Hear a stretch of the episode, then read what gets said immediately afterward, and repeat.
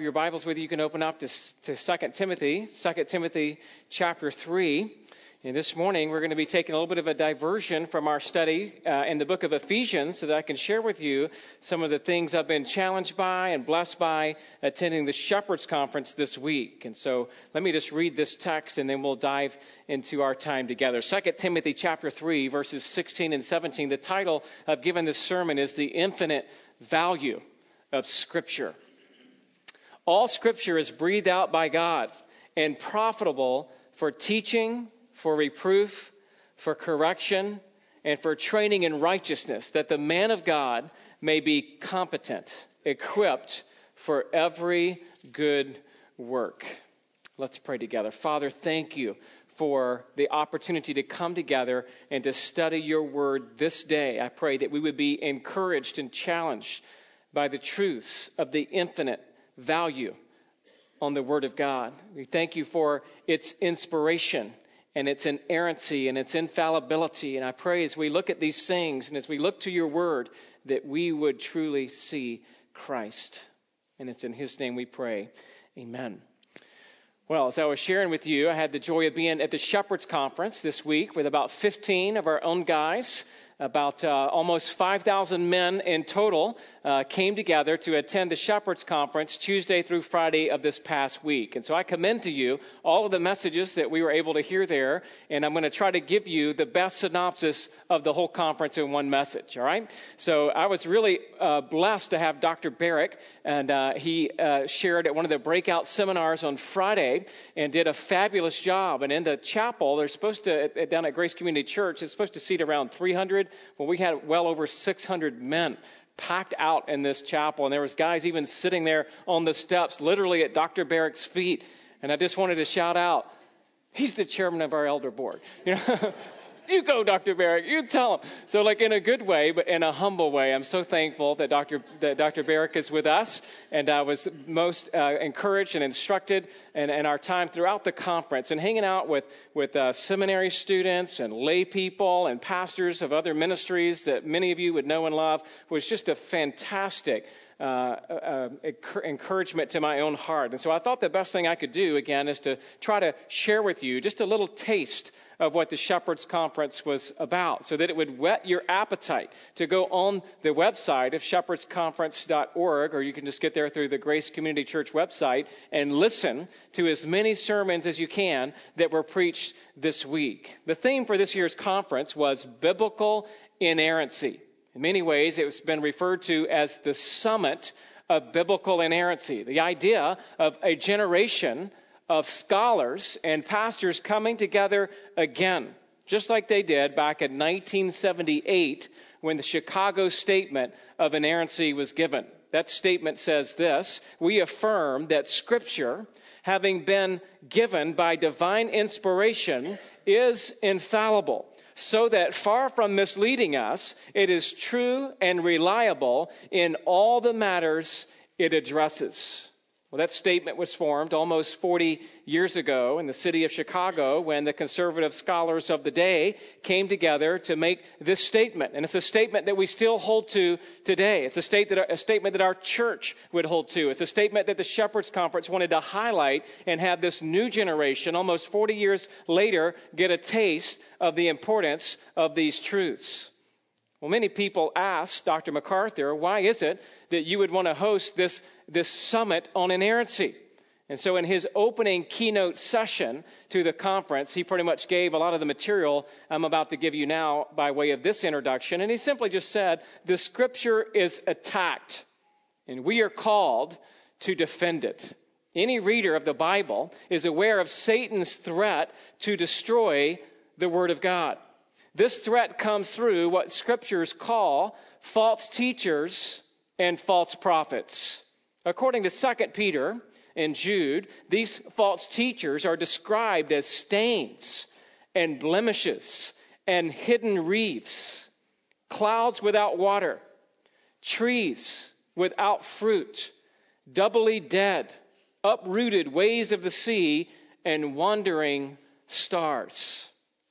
It is also clear from Scripture that the greatest threat to the church comes not from the outside, but it comes from the inside. It comes from those in so called evangelicals, uh, the evangelical church, who call themselves Christians. But Jesus warned us that they are like wolves in sheep's clothing. In Matthew chapter 18, Jesus says that offenses will come to try to lead astray those who are in the church, but woe to the man from whom which they come. Don't cause one of the least of these to offend a believer. And drastic action is taken against those who cause others to stumble. We expect offenses from the world, an attack from without, but we've got to beware of the attack that happens from within. And the reason the attack sometimes come, comes from within is because people are not truly born again. 1 Corinthians chapter 2 talks about how the natural person does not accept the things of the Spirit of God for they are folly to him, and he is not able to understand them because they are spiritually discerned. In other words, the veracity of Scripture oftentimes is doubted by those within the church simply because they don't have the biblical fortitude, because they've never been biblically converted to know God. If they knew God, there would never be doubt or there would never be a serious reason to go against anything that Scripture says. That passage in 1 Corinthians goes on to say, The spiritual person judges all things, but he himself is judged by no one. For who has understood the mind of the Lord so as to instruct him? But we have the mind of Christ.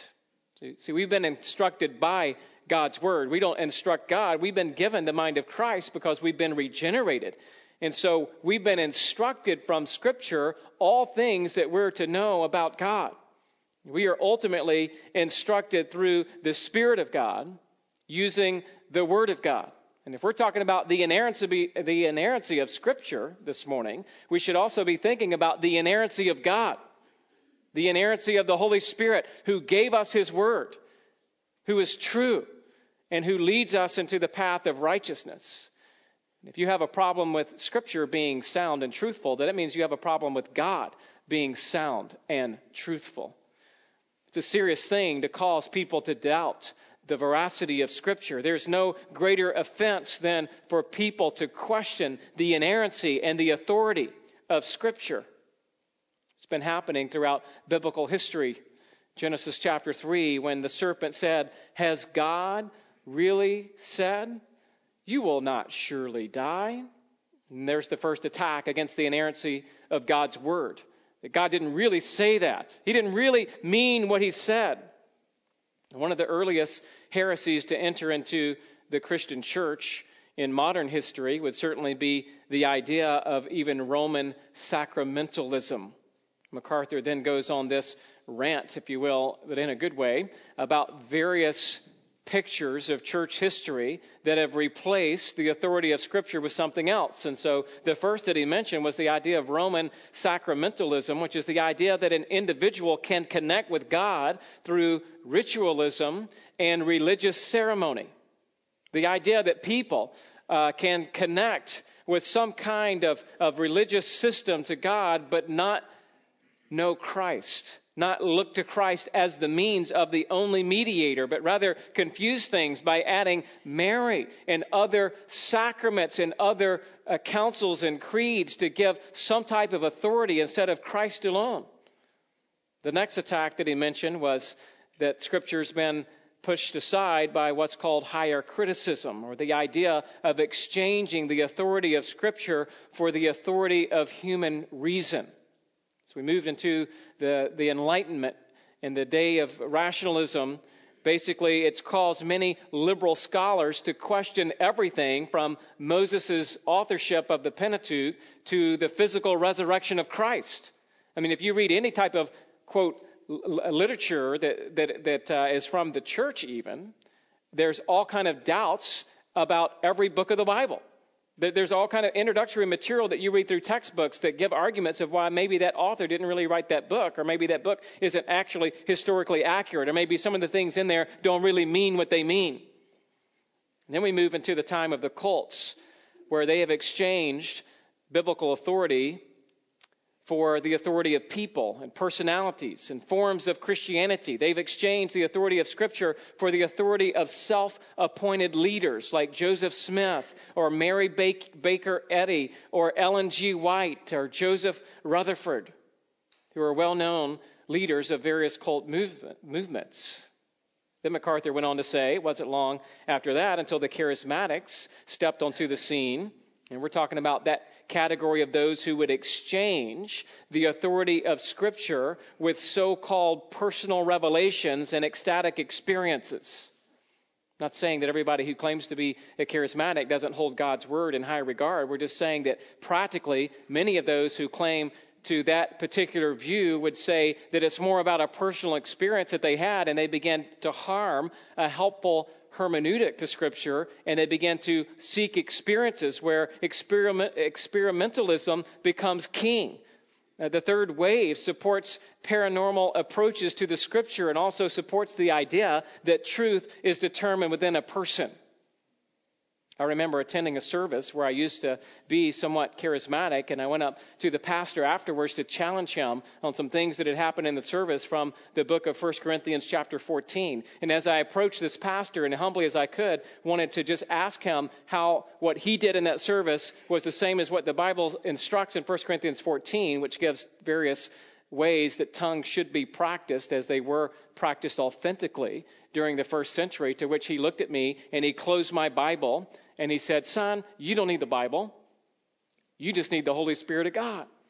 Have you been baptized in the Holy Spirit? Because if you were, then you would know the things I said today were true. And I said, Well, what about 1 Corinthians 4? You don't need your Bible. I'm not saying again every charismatic is that way, but you understand those that are to the far out, uh, you know, far leaning outside of Scripture have replaced the authority of Scripture with some type of some type of claimed experience. Not only has there been these things, but more recently there's been the New Apostolic Reformation, which they claim that apostles must take over churches so that the church can form, uh, can get rid of the pastors and elders so that it can be purified and that they could be ready for Christ to come back. There's all type of movements that are going on that sometimes we're not even aware of because of the craziness of people again moving away from Scripture to so-called direction from God in various mediums. Not only this, but we have Christian psychology that is all about exchanging the authority of Scripture for Freudian theory. Truth has been exchanged for subjectivism and all kinds of secular psychologies, leaning on man's wisdom to learn about human behavior instead of God's wisdom that addresses the heart. We have consumer driven churches that have exchanged the authority of Scripture for felt needs and for programs They've exchanged expository preaching for ear tickling. They've moved from letting God grow their church to rather the human idea of marketing or a good campaign or a way to somehow get up on what's going on in the world by competing in various forms of entertainment. They've propagated themselves as churches, but oftentimes are led by naive leaders who don't even stand for the gospel. Compromise oftentimes is redefined as love. Doubt against the scripture is disguised as humility. Believers like you and I are called to defend the Bible. It is under attack, and it's our job as preachers, and it's our job as elders, and it's your job as Christians to defend the truth of Scripture. 2 Corinthians chapter 10 verse 5 talks about how we are to destroy arguments and every lofty opinion raised against the knowledge of God and to take captive every thought and make it obedient to Christ. In the context, is talking again about arguments that would go against the Bible or the truth or the Christian doctrine. And we're to take those thoughts and those arguments and make them captive to Christ. Those who go against Scripture deserve the harshest words of condemnation. And you and I must be ready to declare that our love is for Christ and that Christ is defined to us through the Scripture. The living Word became flesh and dwelt among us. You know what? The truth is, many of us in this room would agree with most of what's said, but then in a practical way, sometimes we deny the, the uh, inerrancy of Scripture simply by not spending time in the Word. We don't know what the Bible says because we don't study it. We expect others to teach us, and we don't allow the Holy Spirit to teach us through the Word. I wish we would just say, instead of, I don't have time to be in God's Word, I wish we would be honest and say, it's just not a priority. It's not a priority in my life to get up a little bit earlier, to sacrifice out some of my hobby time and my entertainment time to spend time in God's Word. And when we do that, we fall into some of these same influences because while we claim the Word of God, it doesn't really take a central part in our life. And I think there's a huge lack of motivation in the lives of many people today in the church. I, am surprised as I talk to people. I, I, know as I was a youth pastor for eight years, I fully expected young people to tell me they had trouble really spending regular time with God and His Word. I expected that at ages 13 and 14 and 15 as young students are establishing what it means to have a quiet time. I must say, I've rather been shocked as a senior pastor to realize the problem doesn't stop with 18 year olds but it moves into full blown adults who week after week would say, maybe, you know what, I just haven't had time really to look at the Word of God this week. Let me give you two motivations why I look at God's Word every day. This is all for free, all right? I, I, I, I try to spend time in God's Word every day because I, I know I need it. Let me give you an illustration. I would say that um, we don't go without things we really need, so I don't go without food. I'm saying I need food. So I like to eat. So I, you know, some people say, well, I got so busy at work, I skipped lunch. I'm like, how in the world did you do that? Like, how could you not know that it was like lunchtime? Like, my body communicates to me, and I don't care how busy I am, unless it's an extreme emergency, I'm going to carve out time for lunch. You know why? Because I love the way food tastes just being honest, man. I like good food. In fact, last night we took our family to a gourmet burger place. Somebody had given us a gift card, and we ate this fantastic burger. Of course, the kids thought it was all yucky. But Lisa and I were like, oh man, this is a burger. That's what I'm talking about. I love the way food tastes. That's the first reason that I eat is I just like the way it tastes. The second reason I eat is because if I don't, I'll die. I mean, you get that. If I don't eat, on a daily basis, or at least over a long period of time, I will die. And so will you. And some of us could maybe go with skipping a meal here or there. No, I didn't say that. But the idea is that we have to eat on a regular basis to stay alive. And I would say, how much greater is the idea that those would be the same motivations of why, why we come to the Word of God?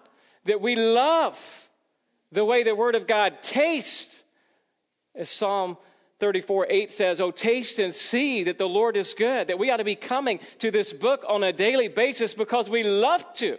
And every verse that we read tastes good to our hearts and our soul and satisfies us with real substance. The second reason we should come to the inerrant Word of God on a daily basis is because if you don't, you will die. You will die on the vine as you lack the fruit of true biblical knowledge, which should be translated into biblical conviction and obedience with great joy and a very present state of mind. It comes from having our minds washed and renewed on a daily basis from the scripture. And so these are some of the reasons why this morning's sermon is entitled The Infinite Value of Scripture. Without scripture, you can't live. Without scripture, there's no eternal life. It is living and active. It's sharper than any two edged sword. It's a lamp unto our feet and a light into our path. The scripture is infinitely valuable. And for that reason, it demands a response. And so our outline gives five headings which describe what infinite value of Scripture demands from us. It demands these five things. Number one, it demands that we first understand the origins of Scripture. So, your first blank, if you're taking notes there, is let's talk for a moment about God's inspired word. That was our main text that we opened up looking at how all scriptures breathed out by God and profitable for teaching, for reproof, for correction, and training in righteousness, that the man of God may be complete, equipped for every good work. Now, you, you need to understand the doctrine of inspiration is not talking about, oh, I was inspired by that love song or that biography or that movie that I watched that really inspired me to do better in life. That's not what this word means. It literally means God breathed. In fact, it's the word for breath or for spirit in the original language that God breathed out his word. And in preaching on this this week, Ligon Duncan, I, th- I thought gave a very helpful three point outline. This will be on the side portion of your notes because it's not in your notes. He just simply said this Number one, he tells you what the Bible is. Paul tells us about the nature of Scripture in these two verses, namely that there's a plenary verbal inspiration. That's what theologians use those words to define this idea of the inspiration of scripture. First of all, it's plenary, which means all, and that's why 2 Timothy 3:16 says all scripture. Plenary means all. It's plenary, but it's also verbal. It's the spoken word of God, graphe. It's written down. It's the word of God spoken out, and then it's inspired. It's God breathed. Just like in creation, God spoke the world into being, God also spoke the word into being. It's his very breath. And so we believe that the Bible is in, inerrant because we believe it's inspired. And so, first, he tells you what the Bible is. Second, he tells you what the Bible is for. There, Paul writes about how it's profitable. That word means beneficial or it's useful. The Bible is profitable and it's useful. It's more than just relevant, it's essential. Without it, you will die. It does produce great relevancy. I'm always surprised when people say, Well, I don't preach the Bible because I'm trying to be relevant. I'm like, Well, what's more relevant than truth? To bear down on your life, to instruct you of the path of righteousness. You're telling me that a story or a movie clip is more relevant than the word itself? So it's more than relevant, though, it's essential. So he tells you what the Bible is. He tells you what the Bible is for. And then Ligon Duncan said he tells you what the Bible does. And that's where we go into it's, it's for teaching and for reproof and for correction and for training in righteousness. He told us that as preachers, our job is not only to teach the Bible in this way, but also to help you get there. Our job's only half done in teaching. We're also to be shepherds that walk alongside the sheep as even we ourselves are sheep and need shepherds to come alongside of us. That we are to be teaching you and reproving you and correcting you and training you. And so we see here again in our outline that not only is the word inspired, but our next blank is this the word of God is inerrant. God's inerrant word. That's the main word that we've been dealing with at the conference and even in the sermon this morning. Relatively a young word in the English language, formed in 1837. Inerrancy means literally, quote, without error, close quote. That's what it means. It's inerrant, it's without error. A dictionary definition would go like this the quality or condition of being inerrant or unerring, freedom from error.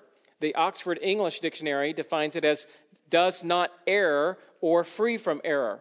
Scripture and its autographa and properly interpreted does not affirm anything that is contrary to the fact. So, in other words, Scripture, as originally given by God and recorded in the original manuscripts, which are called autographs, are completely inerrant. Feinberg defined this doctrine of inerrancy like this quote, inerrancy means that when all the facts are known, the scripture in their original autographs and properly interpreted will be shown to be wholly true in everything that they affirm, whether it has to do with doctrine or morality or with the social, physical, or life sciences. Pretty comprehensive definition to remind us it's not just about doctrine here, we're talking about morality. We're talking about social custom and interaction and physical things and life sciences. The Bible's inerrant on all of that. Anything that it addresses, it is inerrant. It is without any error. Grudem defines this doctrine as the inerrancy of Scripture means that Scripture in the original manuscripts does not affirm anything that is contrary to the fact. If you want one verse on inerrancy, you could jot down Revelation 22, 16 through 19. If the second Timothy passage is about inspiration, certainly this would be a reminder of inerrancy. Revelation 22, starting in verse 16, Jesus says, I, Jesus, have sent my angel to testify to you about these things for the churches. I am the root and descendant of David and bring and the bright morning star. The Spirit and the bride say, Come. And let the one who hears say, Come. And let the one who, thir- who is thirsty come. Let the one who desires take the water of life without price. Now listen to this. I warn everyone who hears the words of the prophecy of this book. If anyone adds to them, God will add to him the plagues described in this book. And if anyone takes away from the words of the book of this prophecy, God will take away his share in the tree of life and in the holy city, which are described in this book. Now, obviously, that's talking about the book of Revelation, which is the last book of the Bible. But there's at least six other times, or five other times, six total in the scripture, where similar comments are made, bringing great precision and authenticity to God's word not being tampered with. And if we tamper with the word of God, we tamper with God. And if we do that, then he says that we'll suffer the plagues and the punishment mentioned in this book. Let me give you just a couple of facts about the Bible, if I can. It's written over a period of 1,500 years, loosely speaking. We could say 2,000 if you hold to the fact that Job is included in writing the book of Job early in the early in the book of Genesis. So somewhere between 1500 years up to 2000 years even, if you count Job being written that earlier, which is what uh, what I hold to. So the idea is it's written over this huge time span, over three different continents: Europe, Africa, and Asia, all right there in the Middle East. It's written in three different languages Hebrew and Greek, you know well from the Old and New Testament portions of Daniel in Aramaic, portions of Christ's words on the cross in Aramaic. Over 40 different authors. 66 books, 39 in the Old Testament, 27 in the New Testament, but just one God, just one truth. The book you could read through and see great consistency and harmony and unity about the beginning and the end and the only way to know God through Jesus Christ. He is the way, the truth, and the life. It's almost as if it's written by one author, not over 40, because it is ultimately written by one author. It's written by God, given by the Holy Spirit, superintended the authors of the Bible to record His inerrant word. We have hundreds of Hebrew manuscripts, thousands if you count the Dead Sea Scrolls. There are thousands as well of Greek manuscripts, over 5,600 of them. The next best thing, if you compare any other literary work, would be Homer's Iliad, which was recorded some uh, many, many years, up to 500 to 700 years after the fact, where Scripture is recorded as 50 years or less after the fact. It, talks a lot about, as you know, Homer's Iliad of the Trojan War, uh, of the Trojan War. Yet nobody doubts that Homer really wrote it and that he really meant what he meant when he wrote what he wrote. And yet we take scripture and we have doubts all over the place. I told you there's over 5,000 manuscripts of the Greek New Testaments. Do you know how many manuscripts there are of Homer's Iliad? 643. Still a pretty decent number. But of the New Testament, we have 5,000 more than that, giving great veracity and confidence to the book that you hold in your hand as an accurate translation from God. The church does not give authority to Scripture, the Scripture gives authority to the church. Well, the church formed a council in 397 AD called the Council of Carthage, where the New Testament canon was supposedly canonized at that point. You need to understand that the Bible was canonized when it was recorded. The Old Testament was authorized by the prophets and those who wrote it, also used by Jesus constantly throughout the New Testament, saying, It is written, it is written. The New Testament is authorized by the apostles when they wrote it, who were superintended by the Holy Spirit. The New Testament was written by the apostles and their close associates and accepted immediately by the early church. And so it wasn't like somehow 400 years later, the Council of Carthage, all of a sudden the scripture became the scripture. No, no, no, no. There, there wasn't even any active, legitimate, ongoing debate about what book was in and what book was out. It's like when you read scholars, they act like, oh, well, this was a big time debate about whether this book should have been included, and maybe this one should have been included, but it wasn't really included. It's just simply not true. The early church held to these 27 books without wavering at all, at least for those who truly knew Christ as born again, regenerate believers. Three different principles are used to affirm the authorship. This isn't in your notes, but just real quick, you can just think with me. Authorship, the original canon had to be written by an apostle or a close associate. Like Mark wrote for parts of Peter, possibly in the Gospel of Mark, or, or, or uh, Luke writes for the Apostle Paul. So it had to be written by maybe a, an apostle himself or a close associate. If not, it's not regarded as valid. Number two, there has to be great consistency, largely accepted by the first century church. And number three, there has to be incredible accuracy, meaning they taught the same truths as orthodoxy in the Old Testament and in the New Testament alike. Now, there are other books that were recorded, such as the Gospel of Thomas, which was examined and obviously does not belong in the canon. You say, well, Adam, how do you know what belongs in and what belongs out? I just gave you those three things, right? There had to be authorship of an apostle or close associate, consistency and accuracy, and the Gospel of Thomas doesn't meet any of those. In fact, at least this is the idea that it's failed to be included in the canon because it was deemed heretical. It was deemed as inauthentic. It was probably not even written by the Thomas of the Bible because of its later date. It's not consistent with the rest of the New Testament. In fact, you may be feeling like, well, Adam, I know you know all this because you're, you know, seminary graduate and you hang out with Dr. Barrick. But you know, it doesn't take a scholar to understand some of these things. In fact, let me give you a quote from the Gospel of Thomas, and you tell me whether you think it should be debated to be included in the canon or not. You ready? Simon Peter said to them, quote, Make Mary leave us, for females do not deserve life. Close quote. Jesus said, quote, Look, I will guide her to make her male, so that she too may become a living spirit resembling you males. For every female who makes herself male will enter the kingdom of heaven. Close quote. What do you guys think? Should we keep it in the canon? Throw it out. Which one? Down, right? It's out. It doesn't take a scholar to understand some things just don't belong in the Bible. Therefore, those things are not deemed as inerrant, whereas the Bible, the real scripture, is inspired by God. It's inerrant or without error. The third word that you hear a lot in this discussion will be God's infallible word. God's infallible word simply meaning unable to mislead, not liable to fail. It will always accomplish its purpose. The quality or fact of being infallible or exempt from the liability to err, or the quality of being unfailing or not liable to fail, unfailing certainty. The Westminster Confession says it this way Our full persuasion and assurance of the infallible truth and divine authority thereof is from the inward work of the Holy Spirit, bearing witness by and with the word in our hearts. So the idea of infallibility again is there's it is in, internally non-contradictory and doctrinally consistent. Again, simply, it does not fail.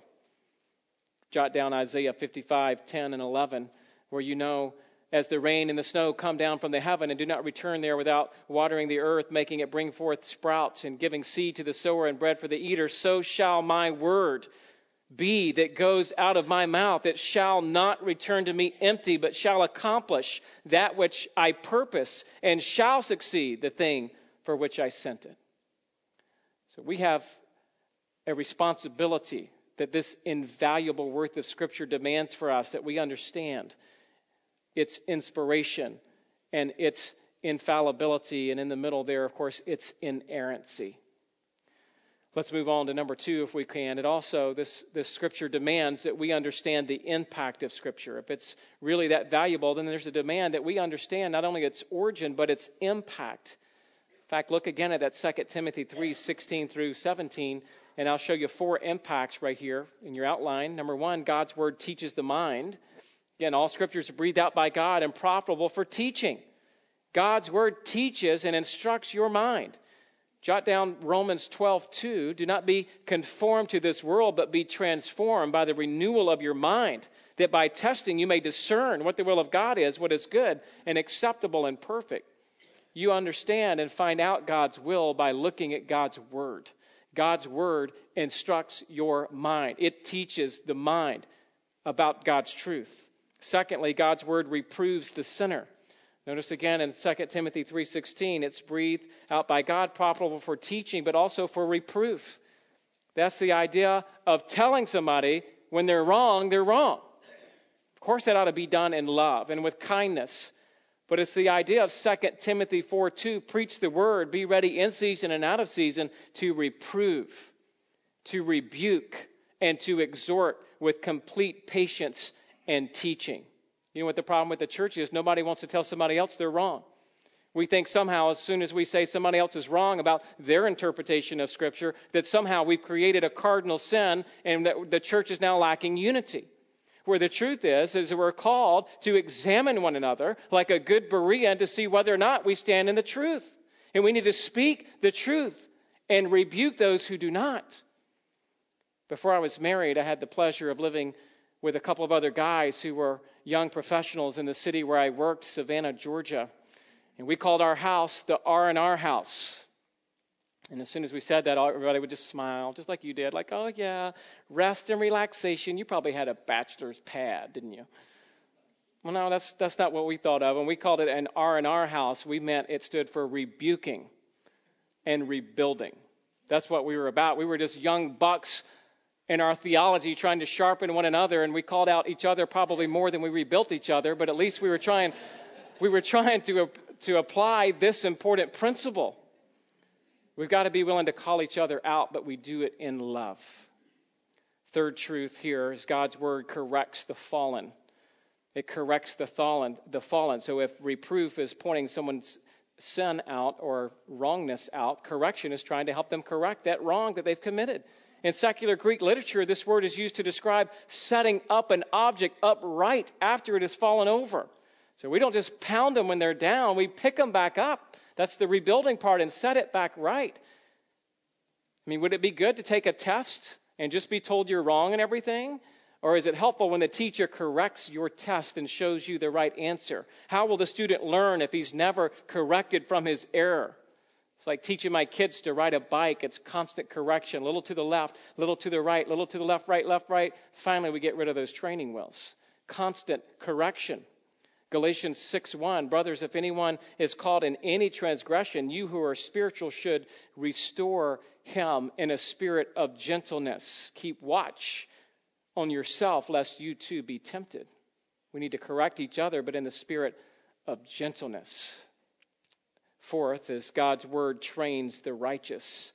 Again taken from 2 timothy 3.16 you have teaching reproof correction and training in righteousness. The connotation here is that of rearing a child throughout his life. It takes time and commitment and blood sweat and tears. Training doesn't happen overnight.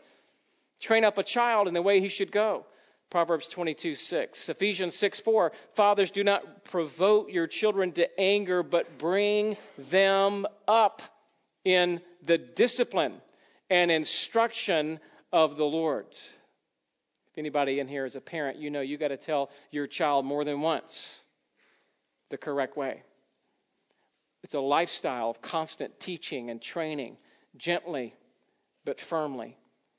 Well, let's move on to our third heading. The infinite value of Scripture demands that we understand the interpretation of Scripture. Three things you need to remember when you're trying to think about Bible study and interpretation, because all of this truth of inspiration, inerrancy, and infallibility ought to make you want to study. So let's talk about the fact that you need to, first of all, you need to pr- practice observation. Or what does the text say? That as you study the scripture, you and I need to be constantly observing who is writing. Who is he writing to? Where, where is this taking place? What are the cultural distinctives of the setting? Why is this so important? There's no better tool for that than a helpful study Bible. May I commend to you the MacArthur Study Bible? You can use any study Bible you want. I'm just saying it's a good one. Why not start there? If you, if you like another one better, go for it. That's totally fine. Not saying it's the only study Bible. I just believe it's a very helpful tool that you could use to help you so when you're reading the text and have no clue what's going on, that you at least have a little direction of a further study to consider as you're observing the text. Second step is interpretation. What does the text mean? So when you're doing Bible study, you'd be wise to keep these three tools in your mind observation, interpretation. Now you're asking the hard question well, what does this really mean? This is challenging, but you can get better with time and practice. This is where we're practicing the discipline of exegesis and using a proper hermeneutic. And I know those are big seminary words, but it just means looking at the Bible literally. What does the Bible say? It's kind of what it means. It's a literal hermeneutic or a system of interpretation that we use grammatically. that we examine the grammar and the lexical definition and the tense of the verb or the noun, that there is a, a, historical aspect, that the Bible was written in real time and space, and we look at true historical events that help give us insight to better understand what's going on at that time when the scriptures were written. So there's observation, interpretation, and then comes application. How does the text apply in my life? The Master's Seminary sometimes is accused of doing a good job at the first two and pathetic at point three. On the other hand, a lot of churches out in the culture do a fantastic job, supposedly at point three, but the problem is they've interpreted the scripture wrongly. Most churches where I grew up, the scripture was read, and before it was even explained for one minute, applications were just coming right out of the box. Just application after application, and some of them were good. You're like, yeah, that's good, that's good, but wait a second. What does this text mean? Like, what is the subject? What is the verse? What's the theme? Give me a little bit of explanation here. But application is a work of the Holy Spirit in the heart of every child of God to take the Word of God and apply it in a tailor fit way to your own life. We must be careful that we use these three disciplines as we study the Word of God. Let's move on to our fourth heading, if we can. Number four, the, in, the infinite, infinite value of Scripture demands that we understand the person of Scripture. You understand here, your first blank under that heading, what is the main point of your Bible? What is the main point of your Bible? As you're reading the Bible and connecting 66 books written over 2,000 years, over 40 authors in three languages, and all that that we discussed, what's the main point? Can I just give you the main point of the Bible in one word? Jesus. Jesus is the point of your Bible. Sure, we could talk about it's the glory of God, and we could talk about its redemption, and we could talk about the holiness of God, and we could talk about so many things, but without Jesus, you don't see or understand any of it. And so the whole point of Scripture is God's glory and His holiness is on display. It's fully fulfilled in the person and work of Jesus Christ, who is God the Son, who gave His life as a ransom for many. And if you're here this morning and you don't know Jesus and you're confused about everything I'm saying, just leave this morning with that one word on your lips Jesus. I want to learn about Jesus who bled and died for me, that if I would turn from my sin and abandon my way and realize that He is the way, the truth, and the life, that I could be saved and begin to understand to a greater degree how much God loves me that's the whole point of the Bible. I would give to you Ephesians 3 7 through 13 that talks about how that we're made to be ministers of the gospel, talks about the unsearchable riches of Christ, talks about the fact that it was hidden for ages in God who created all things, talks about how according to his eternal purpose that is realized in Jesus Christ our Lord. What's the point of the Bible? Jesus. Let me ask you this question Who are you most influenced by? Moses, John the Baptist, Ezra, Nehemiah, godly men, biblical men. Hopefully, you would say the answer is the same. Jesus, you're more impacted by the life of Christ than anybody you could ever study at any given time. Galatians 2:20, if you're a Christian, you can resound this truth in your heart that you've been crucified with Christ and it is no longer I who lives but Christ lives in me, and the life which I now live in the flesh, I live by faith in the Son of God who loved me and gave himself up for me. What's the point of the Bible? Jesus. Who are you most influenced by? Jesus. You know, we were at the conference, we heard Mark Dever preach a sermon that really challenged me about Psalm 119. And Psalm 119 is a great psalm. It's the longest psalm in the Bible. It has 176 verses, and every single verse talks about the Word of God. And we were reminded at the conference how the Word became flesh and dwelt among us. We're also reminded that in the Gospel of Luke, chapter 24, on the walk to Emmaus, that Jesus reminded those disciples that they would see Christ from the Pentateuch, the prophets, and even from the Psalms. And so we were challenged that Psalm 119 in many different places could be foreshadowings of the person and work of Jesus Christ. Psalms like Psalm 119, 99 could have foreshadowing. Uh, Psalm 119, 99 says, I have more understanding than all my teachers. For your testimonies are my meditation. I understand more than the aged, for I keep your precepts. Could that be talking about Christ? Could, there, could there be something here over the one who wept over Jerusalem's rejection and coming destruction? In verse 136, my eyes shed streams of tears because people do not keep your law. Could there be some foreshadowing of indignation of sin at the temple courts in verse 53? Hot indignation seizes me because of the wicked who forsake your law. Do you hear echoes of Gethsemane in verses 143? Trouble and anguish have found me out, but your commandments are my delight. Do you hear possibly echoes of Pilate and Herod joining together to persecute Jesus in verse 161? Princes persecute me without cause, but my heart stands in awe of your words. How about Jesus as he remained perfect on the cross and cried out, It is finished at the very end? In verse 112, I incline my heart to perform your statutes forever to the end. Could it be that we're seeing Jesus being foreshadowed? See in your outline is who do you want to be the most like? Who do you want to be the most like? I hope you'll say Jesus. 1 John 2 6, whoever abides in him must walk in the same way in which he walked. The whole point of your Bible is to point you to the Savior, that you would learn from him and that you would live to be like him even as he lives in you. If you don't believe the Bible's inerrant, you can kiss Jesus goodbye because they'll take the words of Christ and they'll take the works of Christ and even the resurrection itself and cast doubt upon the man, Jesus Christ. That's the importance of inerrancy, that we look to Jesus, the author and perfecter of our faith, the only person who can save you. Fifth, the invaluable, excuse me, the infinite value, I'll get it here in a minute, of Scripture demands that we understand the importance of being in Scripture. We need to be in the Word of God. We started off the sermon talking about we give excuses of why we can't or we are not. Can I give you just some very practical challenges? If you're struggling with that this morning, number one, pick a time. Pick a time where you want to meet with Jesus through the Word of God every day, whether it be early in the morning, set your alarm clock 10 minutes earlier.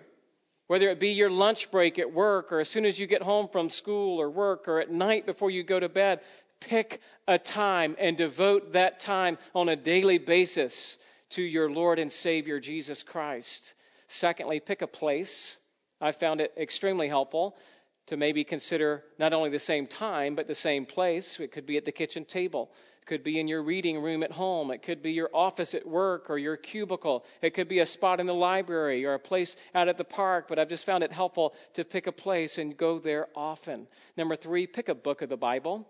If you don't know where to start or you're having trouble, I would not recommend Horner's reading plan. I just wouldn't recommend it to you for right now. I just recommend one chapter per day. Just pick a book of the Bible and begin to read one chapter per day. You can pick any book you want. If it's been a while since you've been in the Word, I encourage you to start with the Gospel of John and study the life of Christ. Read a chapter and begin to use a study Bible and other simple tools that will help you dig a little deeper. Fourth, pick a verse to meditate on. As you read through that chapter, you might just want to pick one simple verse because you can't digest all that you read on any given day, but you can at least maybe pick one verse, one nugget of truth that really grabbed your heart and meditate on it. Maybe memorize that verse. Number five, pick a person to share God's word with.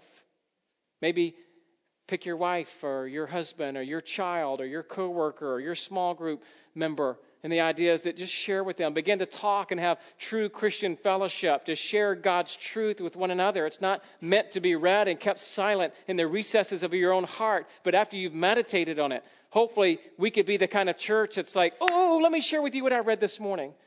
Not in a prideful way, not trying to somehow one up somebody, but because you want to encourage them with the words of life. Let me share with you a truth I read this day that I've been thinking about all day long. You want to encourage your pastor? Come up to me and say, Adam, I want to tell you a verse I read today. if I have to wait here an hour after each service to hear the verses that spoke to your heart, my heart would be greatly encouraged. The Word of God is truth, it is life. We need to be sharing it with one another on a regular basis.